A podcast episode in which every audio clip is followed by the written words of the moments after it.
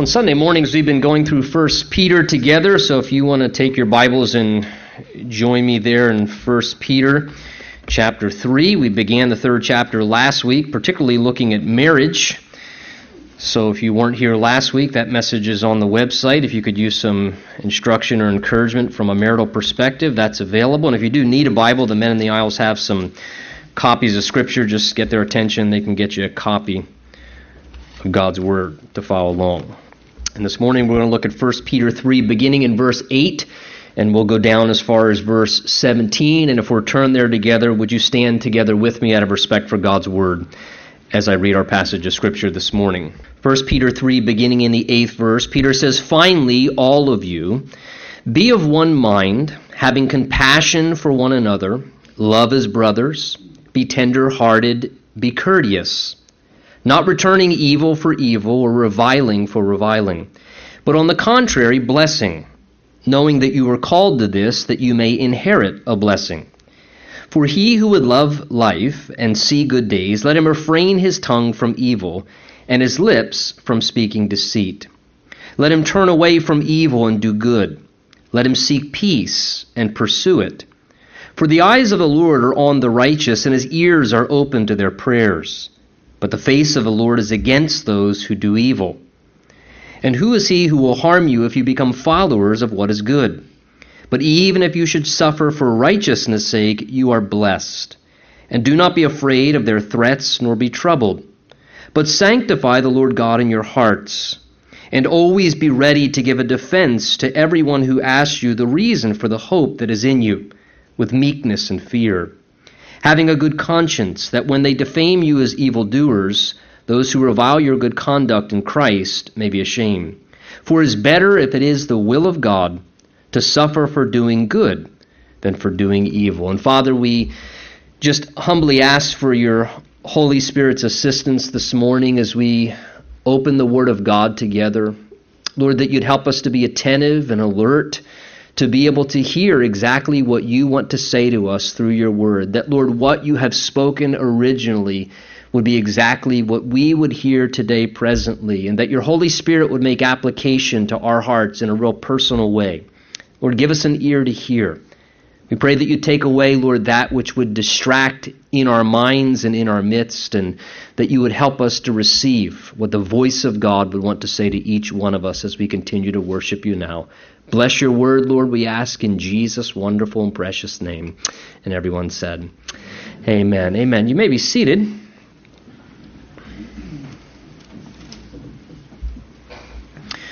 Do you, like me, sometimes find it hard to sort of keep doing what's good, especially in the midst and the presence, it seems, of so much evil that often surrounds us? If you find that struggle on occasion in your life, please know that you're not alone. Uh, that is a struggle of probably all, not only in this room, but it's been a struggle throughout the ages, and you can almost sense that in the things that Peter is writing here. Romans chapter 12 actually tells us, in light of those things, do not be overcome by evil, but overcome evil with good.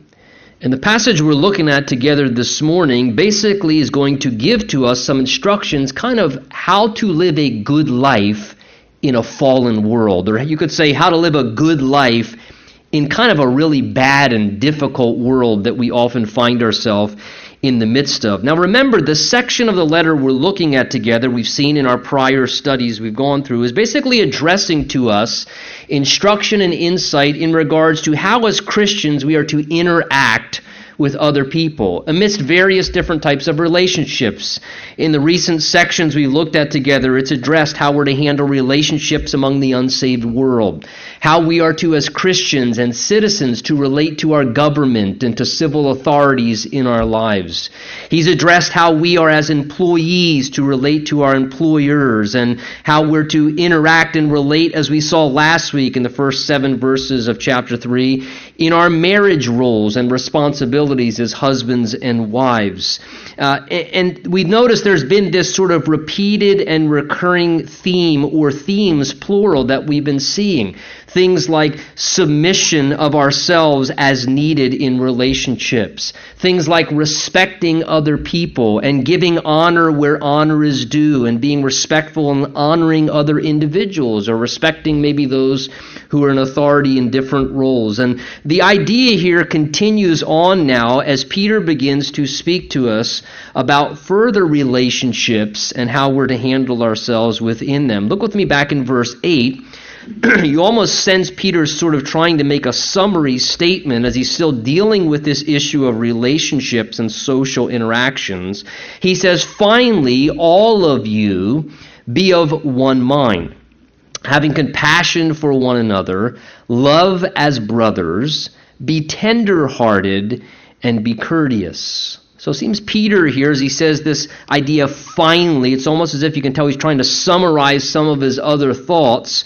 Uh, and it seems he's kind of making a summary statement regarding social interactions that is intended to be very broad and general and to apply to all of us, because he says there, finally, all of you. It's almost as if he's trying to say, listen, this, this one applies to everybody. Maybe you could say, well, that husband and wife thing, that doesn't apply to me, or uh, I don't have a job, so I don't have to worry about dealing with an employer. But Peter says here, this is for all of you, for everyone, as you function as a group. And it appears here that he is speaking to believers among one another. He's speaking to church, to amidst the believers of God regarding how we should interact with one another as God's family. Because uh, let's be very real, even as there are challenges and even as there are responsibilities that we have in our relationships in all the different areas, in order to maintain healthy relationships in our marriages, in our families, in our job place, in the culture, in society, in our friendships, in much the same way, we also need as well to be willing to live submissively and be obedient to God and to His Word, as well as to walk in love as we interact with fellow Christians in God's family as well. In fact, Jesus said in John 13, By this all will know or recognize that you are my disciples if you have love one for another. And the Bible here seems to be giving some specific counsel of what that just may look like practically. We find here in verse 8, particularly, five short sort of commands or instructions that we are to observe, all of us, among one another. The first thing he says in verse 8 is, All of you be of one mind. All of you be of one mind. Now, as soon as I read that, I instantly think, Say what? How is that possible? From what I've seen by way of observation, and I just have a family of five, but uh, from what I see, as soon as you have more than just one person, you automatically have more than one opinion, more than one preference, more than one idea regarding every possible matter under the sun. So when I read here, all of you, uh, you know, be of one mind, as I realize as soon as you have two people, you have two thoughts or two perspectives, my thought becomes wait a minute, as you just then begin to multiply more people with more minds, now you're talking about more opinions and more perspectives and more ideas and thoughts towards different things. So, how in the world do you possibly all have one mind? Well, the idea is, I think, learning, we need to learn how to become submissive mentally in order to function together in harmony. Yes, we have various ideas about things. Of course, we're going to have differences of opinion and different perspectives on matters and issues.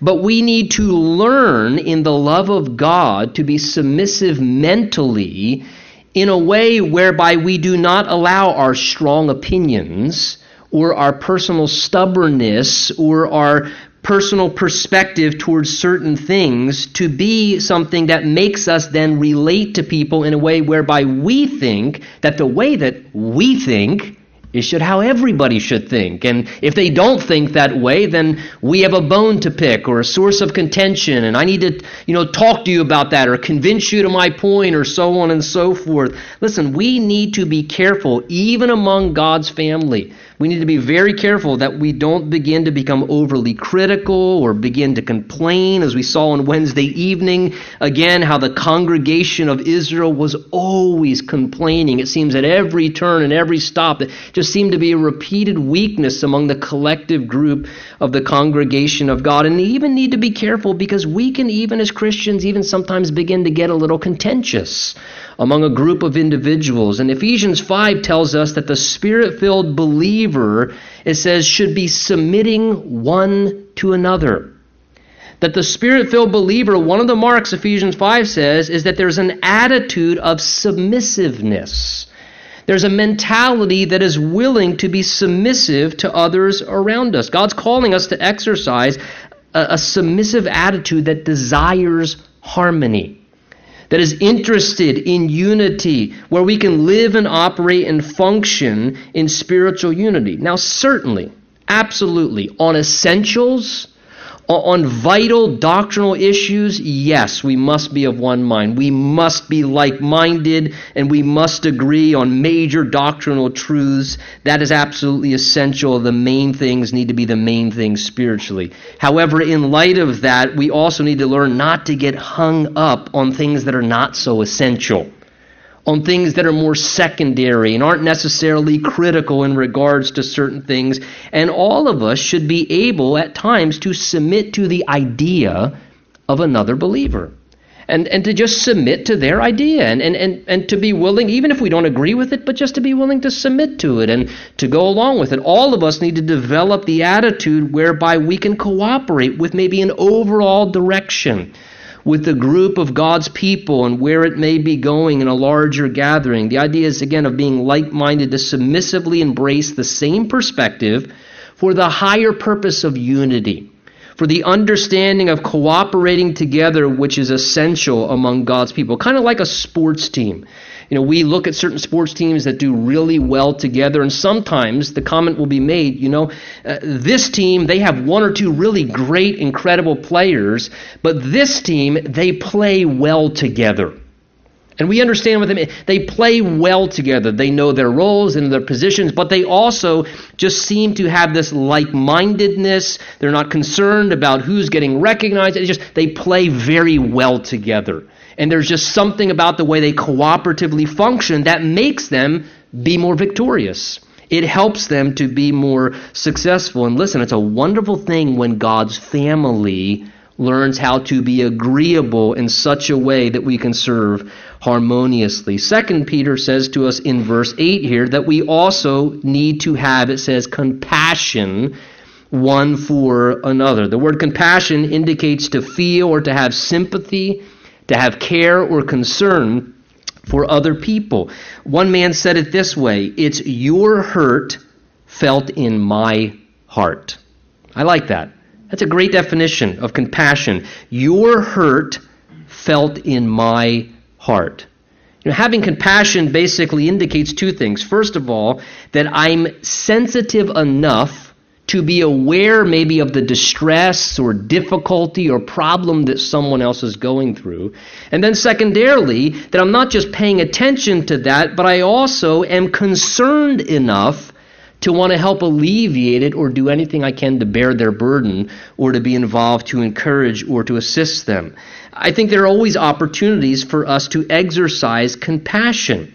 Certainly, as we see each other go through life struggles, Maybe some tragedy happens in a family, or maybe a particular individual in God's family is going through a very hard time. Maybe it's a death of a loved one, or there's some suffering, or something that they're going through that is very difficult and weighty, some trial or hardship. Well, the Bible says that when one member suffers, that we all suffer. That we should weep with those who weep. The idea is that there should be a sense of interconnection relationally whereby if someone's struggling, there's something within us that says, you know what, then I should detach from what I'm engaged in and be willing to say, is there any way or somehow a part that I can play, big or small, to experience some of what this person's experiencing, to enter into their hardship and to rally to that spot to want to help them in the midst of their hardship? I think another opportunity there is to exercise compassion as Christians is when someone fails spiritually. Listen, every single person in this room and every person in the body of Christ has their time and their occasion, it seems, or maybe they really fail morally. Maybe somebody shipwrecks spiritually and, and just really makes a mess in a certain situation through some bad decisions or uh, whatever. All of us have our little tours of backsliding. And you know what? When somebody fails and, and train wrecks morally or spiritually, that should be a time when we become like spiritual paramedics when we rush to the site, we rush to the scene, we go to the family or to the individual, and we're not looking like a police officer. Okay, what's the details and who's wrong and who's at fault? And you know, but instead, like a paramedic, it's like I don't care what happened.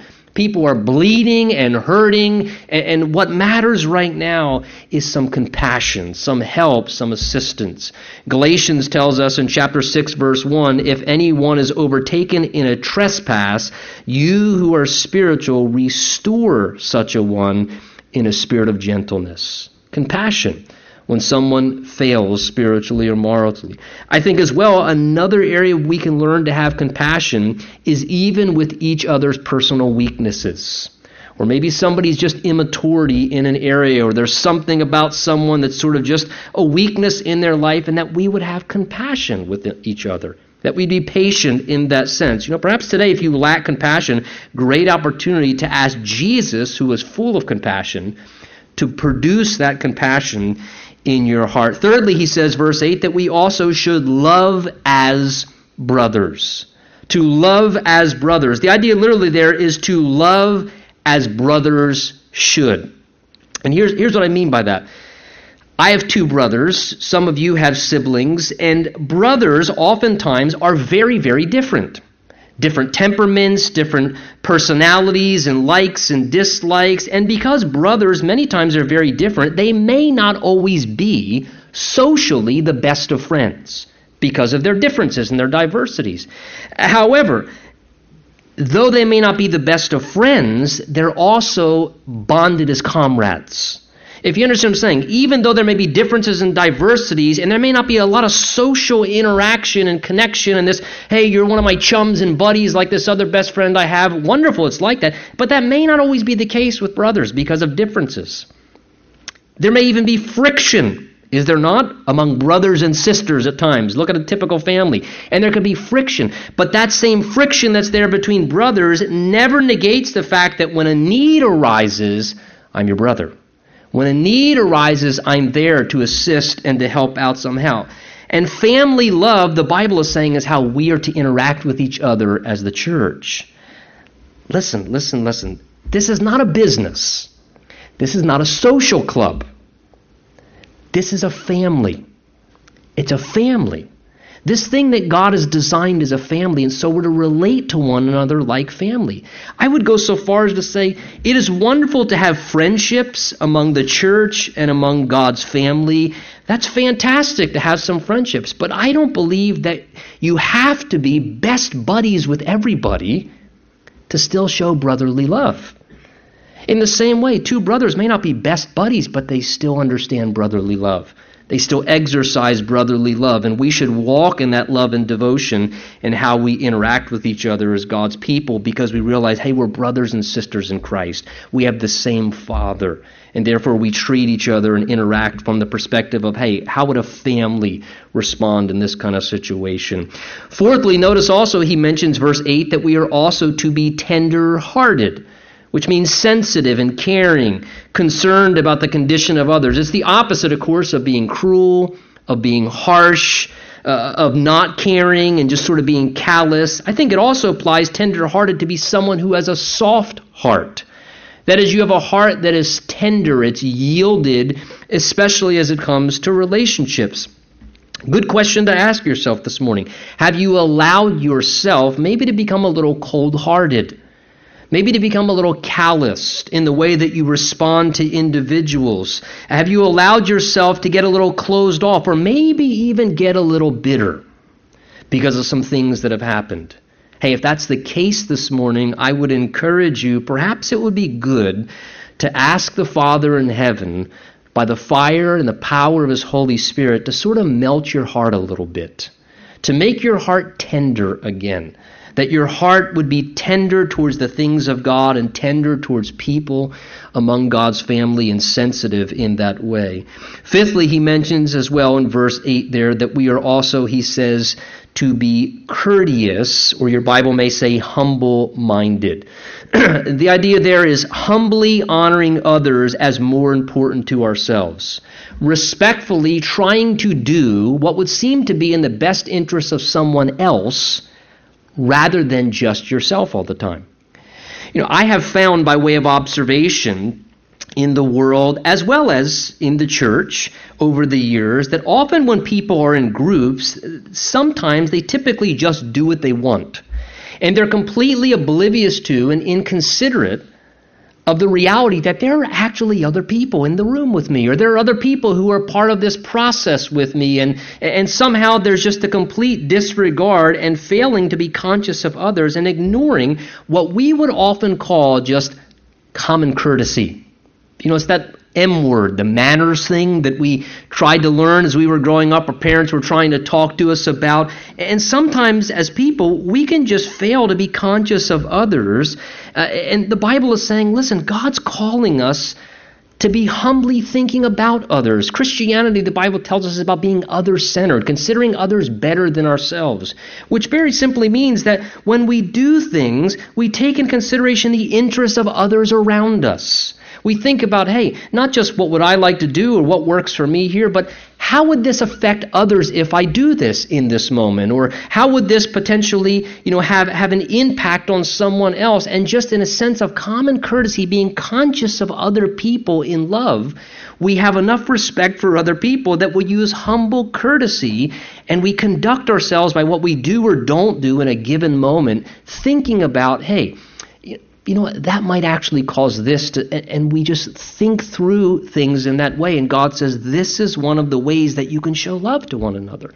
Just simple consciousness of others around us, to be courteous, to be humble minded, putting others before ourselves. He goes on, verse 9, saying, Not returning evil for evil, nor reviling for reviling, but on the contrary, blessing knowing that you were called to this, that you may inherit a blessing. So he next addresses how we're to handle, notice, when we're mistreated. Not if we're mistreated, but when we're mistreated. Whether it's verbal insult or some type of mistreatment, he shows in verse 9 here that we are not to react naturally, but we are to respond spiritually not react naturally, but to respond spiritually. Now, I'm not sure in verse 9 here, clearly verse 8, it seems Peter's talking about life among God's family. I'm not sure in verse 9 here if Peter's sort of changing gears and now he's back to talking about offenses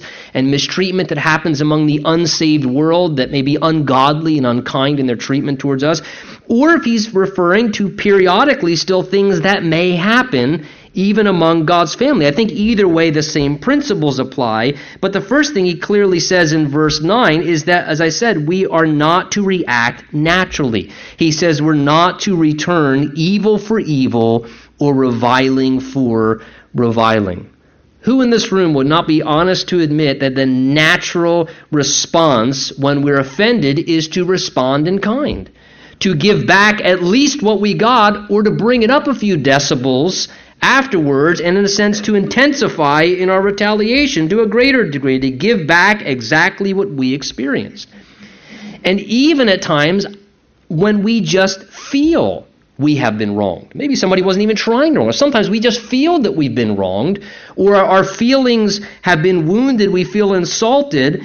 We are quick to want to react in kind, and the Bible says to us here do not react accordingly, but instead he says, respond It's one thing to react, that's impulsive.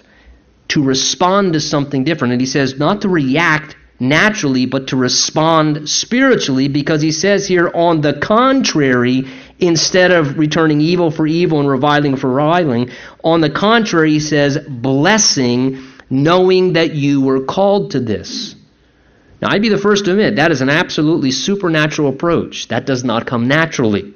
It is hard enough trying to refrain in our reaction or resist the retaliation, yet the Holy Spirit says we're actually called to respond in a Christ like way. As Jesus did when he was mistreated, we're called to respond by actually blessing someone who mistreats us in a way whereby we're gracious and kind in return. Jesus said this I say to you, love your enemies, bless those who curse you, be good to those who hate you, and pray for those who spitefully use you and persecute you. Now, let's be very candid. That is absolutely supernatural. It is only as we are submitted to the Lordship of Jesus Christ and open to the power and the enablement and the help of the Holy Spirit that any of us can do that. I mean, that is extremely, extremely difficult. We need the supernatural power of the Holy Spirit. But listen, what's being talked about here in many ways is the defining mark of Christianity in a culture. Because it is not the way the world responds, it is not the way anyone runner responds. It is natural for us when we are insulted, when we are hurt, when we are wounded, to do something, whether consciously and immediately or contemplatively in a subconscious way. Eventually, we are going to retaliate in some capacity. And here the Bible says, don't just retaliate, instead, return good. Bless them back somehow. Do something uh, that Jesus would do, and it's only as we submit to Christ that such is possible, but often it's what defines and distinguishes us because it blows the world's mind if we could actually do such a thing. And notice he speaks of a reward that God promises to the one who by faith is willing to do that. He says, To this you were called that you may inherit a blessing. So here's what God's saying to us. Each time you submit to the Holy Spirit and not your flesh, when someone wounds you or they insult you or you're mistreated, and you in that moment, rather than reacting, you submit to the Lord, you respond spiritually by the grace of God's help, and you sow the seed of a righteous response which is to not retaliate, but instead to return some blessing or kindness, the Bible says as a result, God's promises is as you sow that seed, you will reap a blessing. That somehow God will bring blessing into your life for doing such to honor Him. Perhaps currently you're facing something like this. Maybe you've been getting mistreated on the job site. Maybe something's been happening recently that's been hurtful and painful. Or maybe this week you may experience something like this. Hey, here's a chance to put into practice the Word of God by faith. Don't react naturally, but instead respond spiritually and believe that God will bless you for it. And see how God works according to His Word. Well, once again, as Peter then goes on, we see that he has many times before quotes the Word of God to sort of validate and to reinforce his spiritual beliefs and his instruction. Look as he goes on in verse 10. He's now quoting from Psalm 34. He quotes from Psalm 34 here, and basically what Peter does in verses 11 or 10, 11, and 12 as he quotes from Psalm 34 is as he's done many times, we take notice of this as we've gone through, is Peter says, Look, I'm not just saying these things because they're my convictions. He's saying what I'm saying lines up with Scripture. This is why I believe what I believe. This is why I'm saying what I'm saying. And he actually uses Scripture to validate his perspective and his viewpoint. Verses 10 through 12 basically illustrate the instruction he just gave in verse 9. He says, For he who would love life and see good days, let him refrain his tongue from evil and his lips from speaking deceit. Let him turn away from evil and do good. Let him seek peace and pursue it. For the eyes of the Lord are on the righteous, and his ears are open to their prayers. But the face of the Lord is against those who do evil. So Peter begins now as he starts to illustrate the instruction and promise he just gave in verse 9.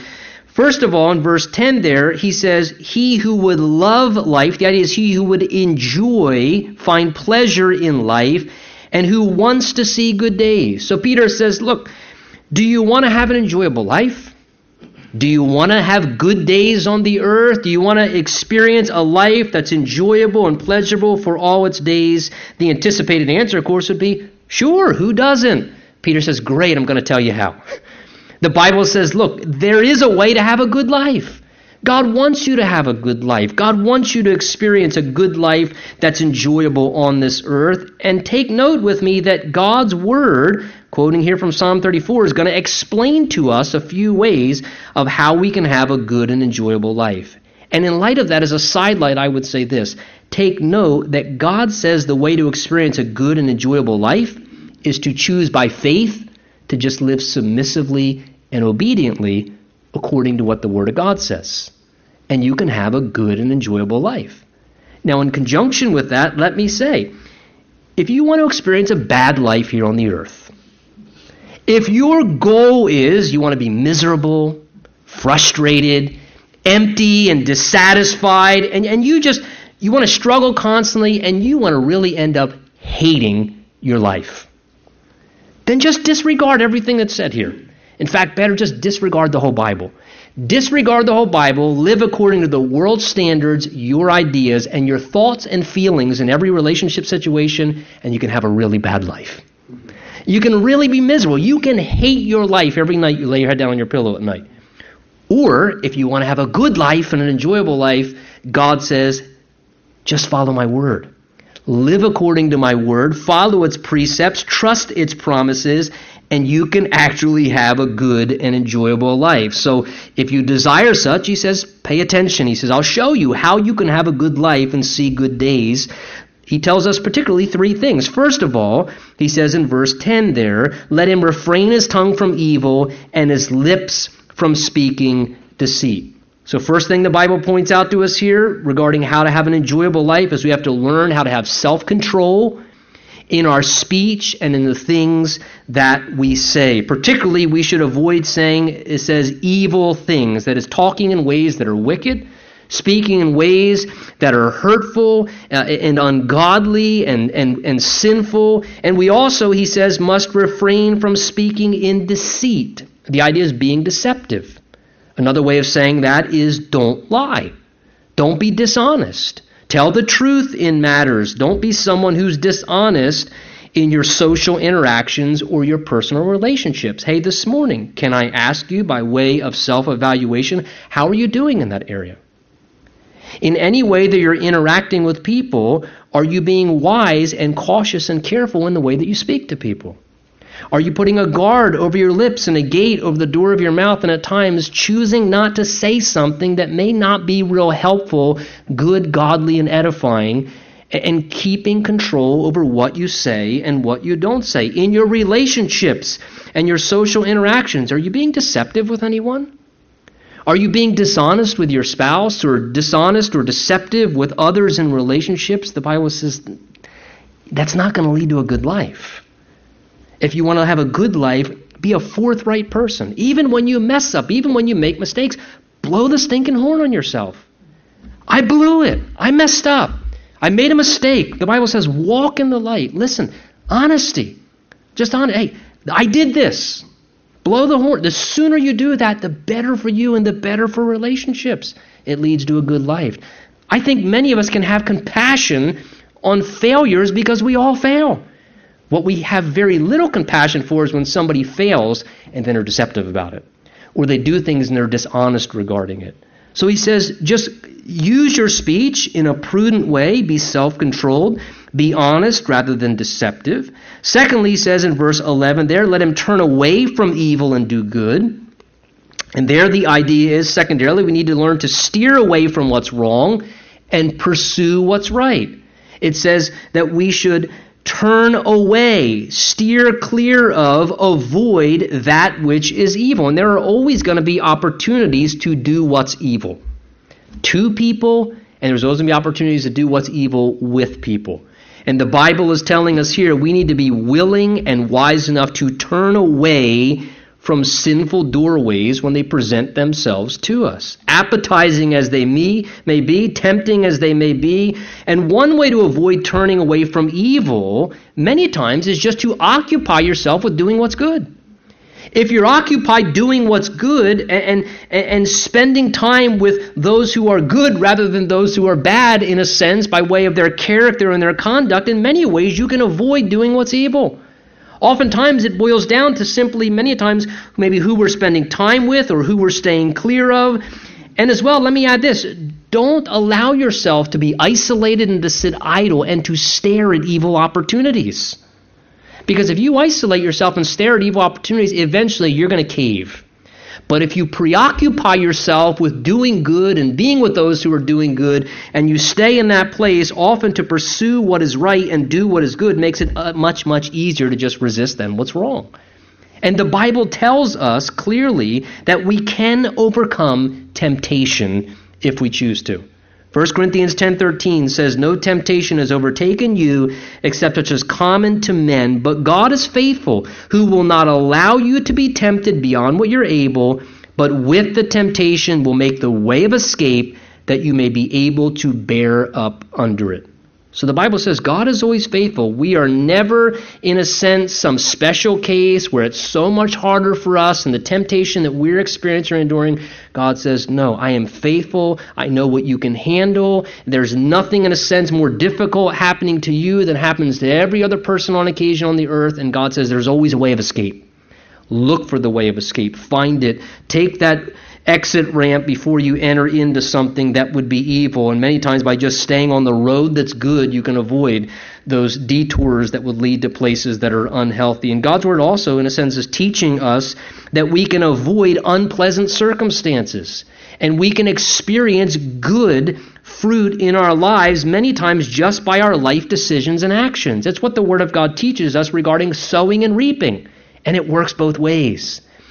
If we sow to the flesh, we're going to reap corruption. Look, you cannot sow into doing something evil and then pray for crop failure. It doesn't work. If you sow evil in some way in your life, you're going to reap the unpleasant fruit of that in your life. In the same way, if you sow to doing what's good, you're going to have a good life you're going to reap the good fruit of those good choices and good decisions. What we need to learn to do is to be wise enough to consider the end of things. When you make decisions, realize you just planted a seed. So before you plant the seed, take into consideration in small matters and in huge decisions hey, I'm going to plant the seed. What kind of fruit does this seed produce? And here God's saying, I want you to have a good life, so make good decisions, turn from evil, do what's good. And thirdly, he also says, let him also seek peace and pursue it. So here's a third area. The Bible tells us that we can contribute to to have a good life is to be peacemakers who sincerely try to resolve things. When there's conflict, it doesn't just say be a peaceful person, it says seek peace.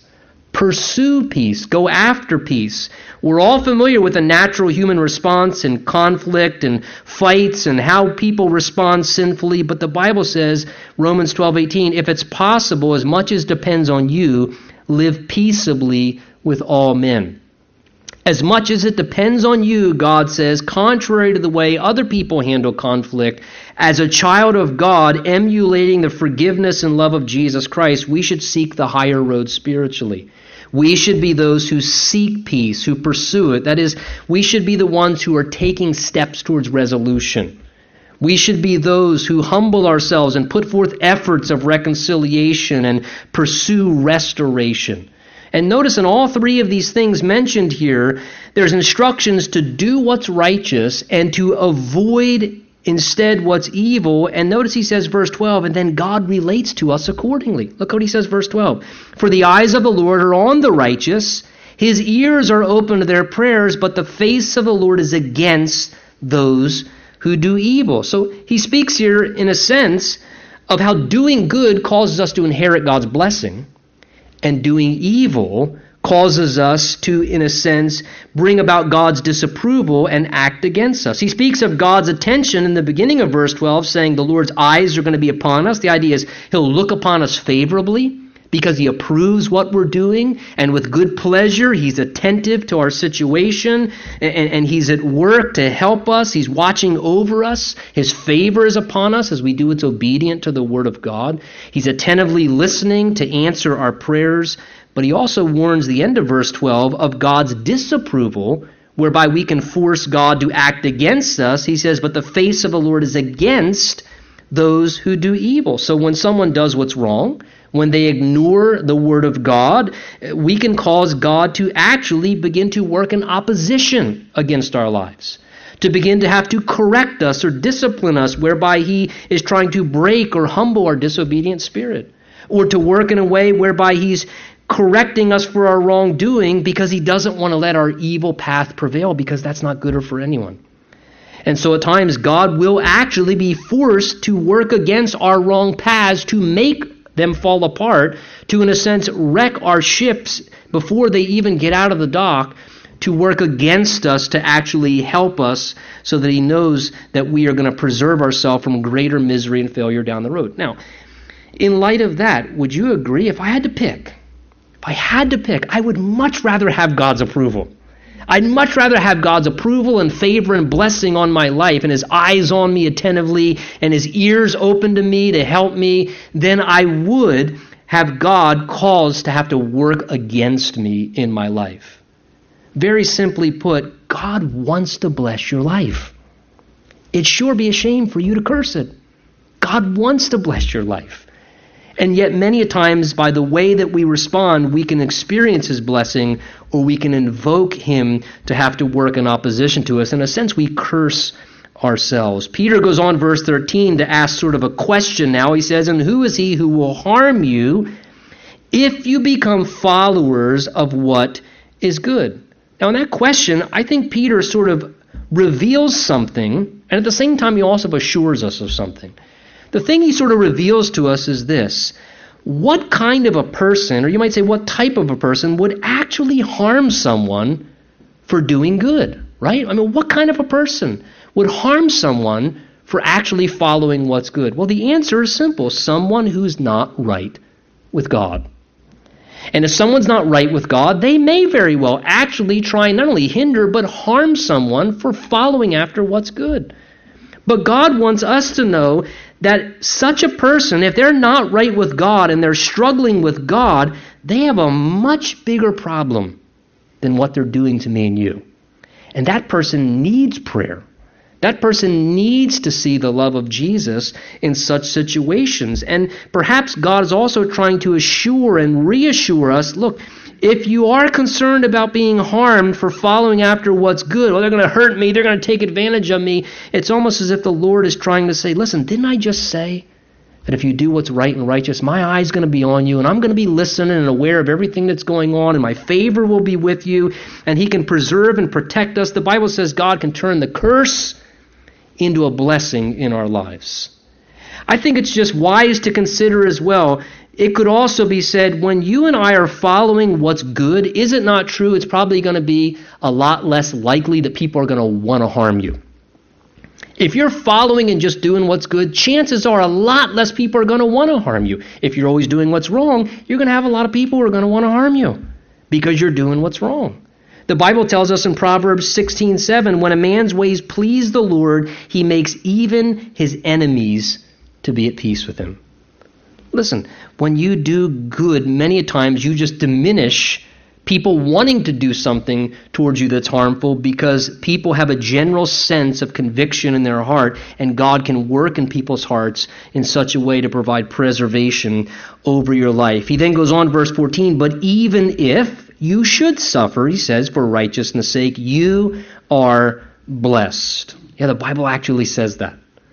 My mind does not agree with that, but from God's perspective, just like Jesus experienced suffering, sometimes we do as well. Jesus said in the same way, Blessed are those who are persecuted for righteousness' sake, for theirs is the kingdom of heaven. Blessed are you when they revile you and persecute you and say all kinds of evil against you falsely for my sake. Rejoice and be exceedingly glad, for great is your reward in heaven, for so they persecuted the prophets who are before you. Peter says as well, verse 14 there, and do not be afraid of their threats, nor be troubled. Here, Peter's quoting from Isaiah chapter 8, an Old Testament story where God's people were in grave danger. And Peter reminds us now as he pulls from that that oftentimes a great deal, would you agree, of the suffering that we experience for righteousness' sake is a sense where we feel either mentally nervous of what's going to happen because of our stand for what we believe in, or we're verbally insulted because of what we choose to believe and what we're going to stand for. And it's natural then to get a little intimidated and to begin to be fearful and think, man, you know, what's going to happen if I stand for this? And, and we begin to worry. And God says to us here, despite what you're thinking or what others are saying, don't be afraid. Don't be afraid. Don't let it intimidate you. Proverbs 29 25 says, The fear of man brings a snare, but whoever trusts in the Lord shall be safe. We need to fear God more than fear man. He says, verse 15 as well, but then sanctify the Lord in your hearts and always be ready to give a defense to anyone who asks you, a reason for the hope that's in you with meekness and fear. So when we're verbally assaulted or mistreated for righteousness' sake because of what we believe, or maybe we took a stand for righteousness in a situation, God says there is a right and proper response that can actually yield a productive and beneficial outcome. And that begins with, in that opportunity, yielding ourselves afresh, notice, to the authority of Jesus over our lives. He says here, sanctify the Lord in your heart. One translation says, in your hearts, set apart Christ as Lord. Here's what it's saying to us. When you're mistreated, when I'm insulted, when the uncomfortable or painful thing happens, maybe we stood for righteousness in a situation and someone really gets upset with us because of what we believe or the stand that we take for what's right. In such situations, the Bible's saying it is important in that moment to make a conscious choice to enthrone Jesus in your heart afresh and to say, Jesus, you are Lord. I want to do what pleases you. Please do not let me respond according to my thoughts my feelings, my emotions, my hurt. But Lord, I enthrone you and help me to submit to you as your servant, to do what pleases you in this situation, to do what honors you. We set apart the Lord in our hearts as the ruler of our heart once again. And he also says that we should secondarily be prepared to give a reasonable explanation to those who may be asking us questions in those moments. Because often when something harmful happens and you don't respond the way everybody else responds, or you don't respond the way that person knows, I can't believe the way you're responding after what I just said to you, or after what I just did to you, it causes curiosity to begin to develop. And sometimes people will ask, well, why do you respond the way you respond? How in the world can you choose to respond like that when someone just talked to you like that, or when the boss just treated you like that, or how, how can you? And listen, it says, be ready, be prepared, because you can then have a reasonable explanation, give a defense for the hope that's in you. In other words, why you believe what you believe and why you respond the way that you respond. That word defense is apology. It's where we get our English word apologetics, which refers to a logical, sensible explanation. And we need to capitalize when there are moments when we can give a reasonable explanation to people of why we believe what we believe.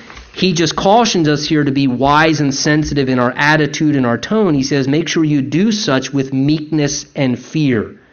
Again, when we give an answer or an explanation for what we believe, we want to make sure we don't get arrogant, that we're not aggressive, uh, that we're not rude or condescending, but we're courteous and respectful in how we share what it is that we do believe. He says, having a good conscience, that when they defame you as evildoers, they may revile your good conduct in Christ, may be ashamed.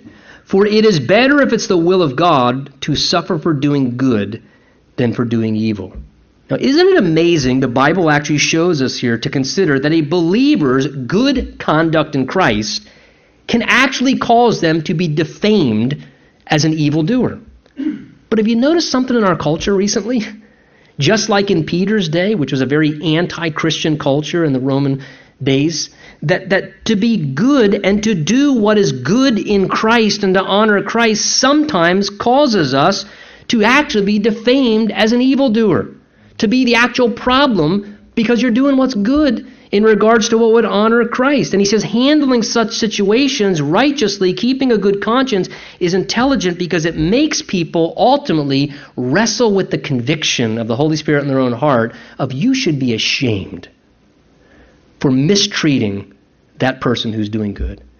And the Spirit of God can convict the heart of a person, like Peter said back in chapter 2 For this is the will of God, that by doing good you may silence the ignorance of foolish men. He says here in verse 17, It is better if it's the will of God to suffer for doing good than for doing evil. He sort of repeats what we already talked about back in chapter 2. And here he actually adds that our suffering at the hands of others, at times which may happen, it says sometimes, take notice of the text there, verse 17, is the will of God. It is very unfortunate that there are those who teach and try and say that it is never God's will for a Christian to suffer. The Bible knows nothing of that. Sometimes suffering, particularly for doing what's good, as Christ did, is the will of God. It's a part of God's will for our lives because it develops me spiritually, and God's saying it also gives an opportunity for powerful testimony. You know, I want to close this morning by reading you this story that I found I think illustrates this last point. Just give me your attention for two more minutes as I read this, as it illustrates what this is actually saying here. It says, When Hadrian was the emperor of Rome, he waged war against Christians in the empire. A group of 40 believers gathered together to worship in northern Italy soldiers surrounded them and said, Upon the order of the emperor, your worship of this so called king of the Jews must cease immediately, or you will be executed. Do what you will, answered the forty Christians, even if it costs us our lives. So the Roman soldiers took them into a mountainous region, and it was wintertime, and the small lake in that area was completely frozen over. The captain of the guard said, Here is one more opportunity for you to deny Jesus Christ, or we will place you on that lake all night until each of your bodies freeze. It's better to freeze for a night than to burn in hell for eternity, answered the brave believers. So the forty believers took off their clothes and sat naked all night on the ice. With teeth chattering and knees knocking, they sang forty brave soldiers for Christ. As the Romans looked on them and mocked them, Occasionally, the captain would call out, Come to your senses, men. Deny Jesus this moment. Come and be warmed by the fire and be saved. But the 40 believers would not budge and kept singing, 40 brave soldiers for Christ. 40 brave soldiers for Christ. After about an hour, one of the Christians stood up. Unable to endure the pain any longer, he ran towards the soldiers, saying, I deny Jesus Christ. After one of the brothers had left them and turned away, they still began to sing, only they changed their song to 39 brave soldiers for Christ. One of the Roman soldiers observing this scene was so moved that he stripped off his clothes, ran out upon the frozen lake, and said, No. Forty brave soldiers for Christ. Forty brave soldiers for Christ. Listen, your faithfulness to your commitment to Jesus Christ may have an impact upon one person's life that you may never imagine. Stay faithful to Jesus. Shall we stand together?